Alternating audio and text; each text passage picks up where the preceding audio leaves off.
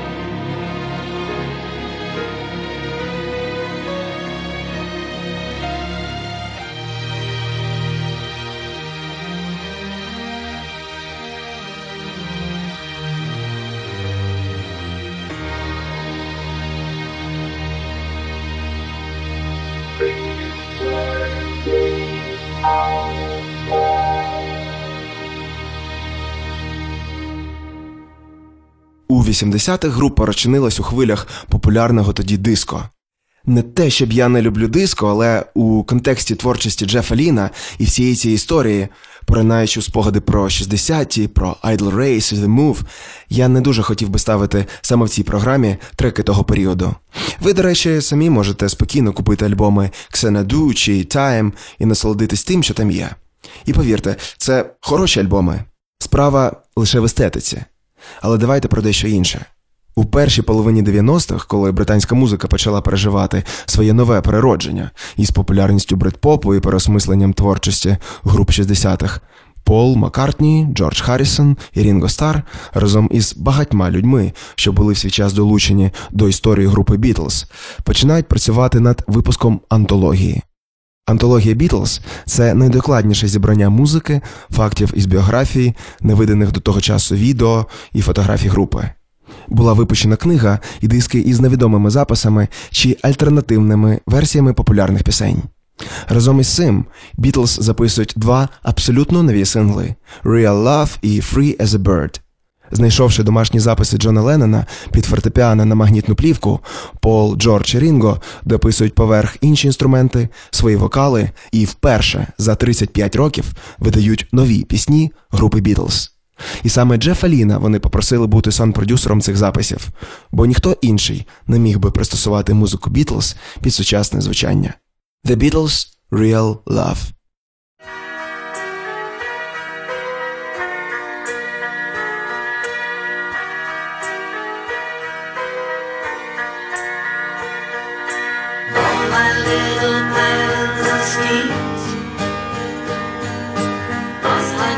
forgotten